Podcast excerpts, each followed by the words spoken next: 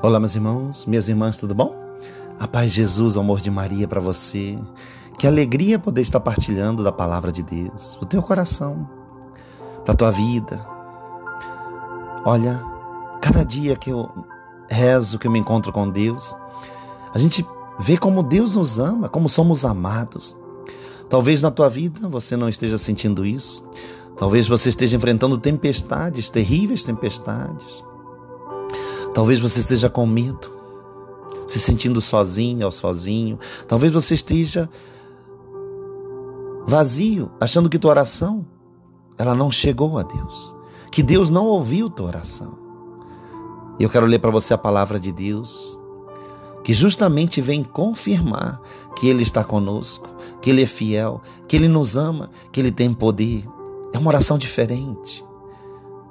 Vamos fazer uma mini lexo divina sobre essas gotas de fé. Que essas gotas de fé venham te dar graça, força, poder, visão, clareza para você continuar nesse amor, nessa presença. É tão lindo, é tão sobrenatural, né, que a gente às vezes não alcança. Precisamos do Espírito de Deus. Pelo sinal da Santa Cruz. Livra-nos Deus, nosso Senhor, de todos os nossos inimigos espirituais e carnais. Salmo 34 ou 33, depende da Bíblia, né? Salmo de Davi, quando ele simulou alienação na presença de Abimeleque, né? Olha aqui que Davi fala aqui nos versículos 4, 5, 6, 7, por aí. Ele começa assim: Procurei o Senhor e ele me atendeu. Olha só o que ele fala. Eu procurei o Senhor e ele me atendeu. Livrou-me de todos os temores. Olhai para ele a fim de vos alegrardes e não se cobrir de vergonha o vosso rosto. Vede, este miserável, eu, Arthur miserável, clamei ao Senhor e ele me ouviu, e de todas as minhas angústias ele me livrou. Repete comigo assim: o anjo do Senhor, no versículo 7, diz assim: o anjo do Senhor acampa em redor daqueles que o temem e o salva. Olha que poder. Provai e vede. Eu acho linda essa parte do versículo 8. Como o Senhor é bom e feliz é aquele que se refugia nele, junto dele. Meus irmãos e minhas irmãs, são palavras de Deus para nós. Glória a vós, Senhor.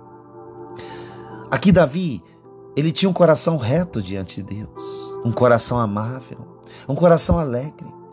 Davi ele nos ensina a encontrar Deus em todas as situações. Qual é o maior desafio para nós vivemos nesses tempos na graça de Deus?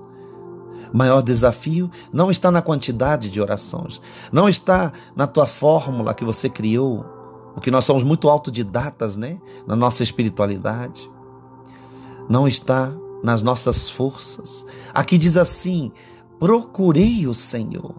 Por mais esforço que eu faça para procurar a Deus, Ele me atende no tempo dele, no aquilo que é melhor para mim e ele me livrou de todos os meus medos, temores, angústias, preocupações. Por que, que Deus fala do tempo? Aqui não fala do tempo de Deus, mas aqui tem um entendimento sobrenatural do tempo de Deus. Porque essa procura de Davi não é que ele se converteu agora e falou assim: ai, ah, agora vou procurar o Senhor que ele vai resolver todos os meus problemas. Não.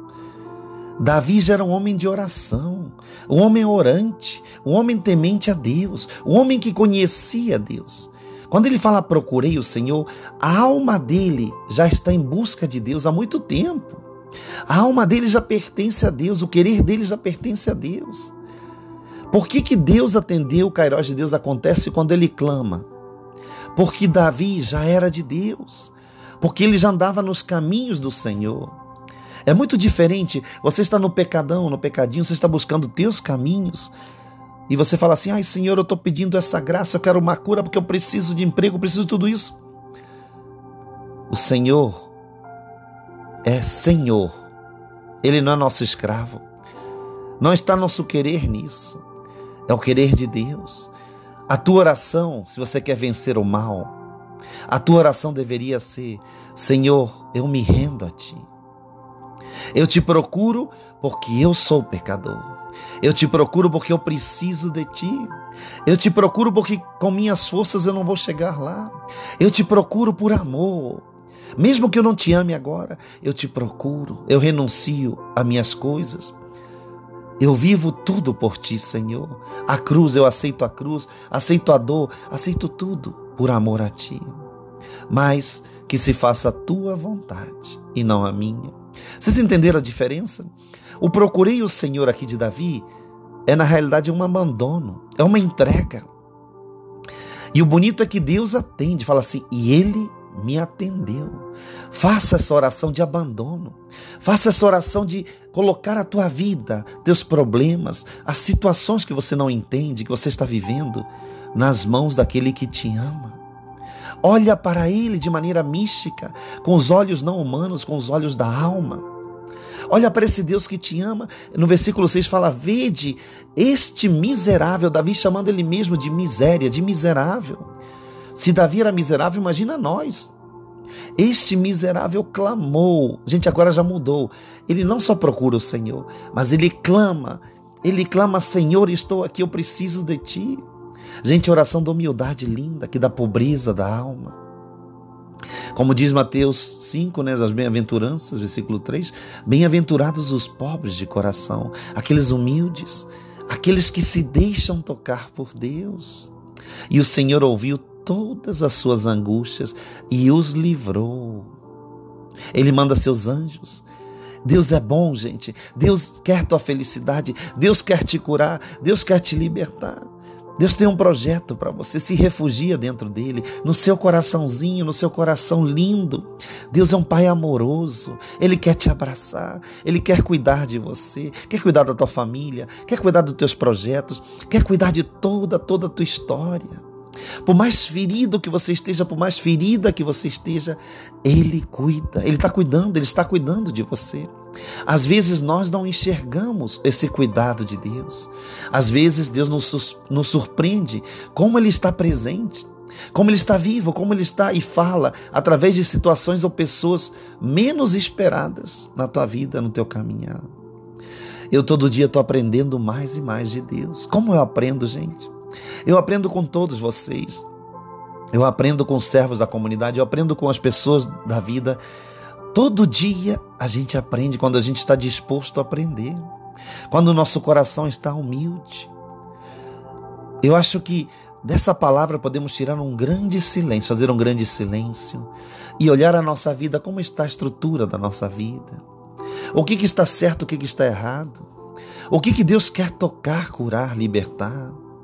Olha, olha a tua vida de maneira diferente. Olha com essa miséria do coração. Clama a Ele miserável, miserável ou pequeno, pobre de si mesmo, e diz: Senhor, eu não dou conta dessa situação. Eu não estou conseguindo nem rezar. E eu preciso da tua ajuda, do teu amor. Porque eu sou pobre, sou sozinho.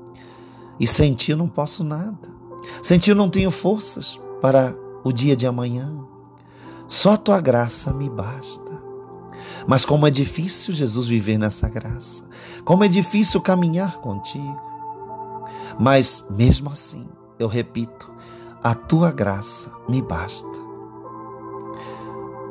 Glória ao Pai, ao Filho e ao Espírito Santo, como era no princípio, agora e sempre. Amém. Eu digo para você, creia Deus é Deus, Deus pode tudo. Mas nós precisamos aprender a rezar, a sermos pobres de coração, a sabermos orar com a alma, a sabermos entrar na intimidade com Deus. E você obterá todas as respostas, todas as graças que você precisa. Amém.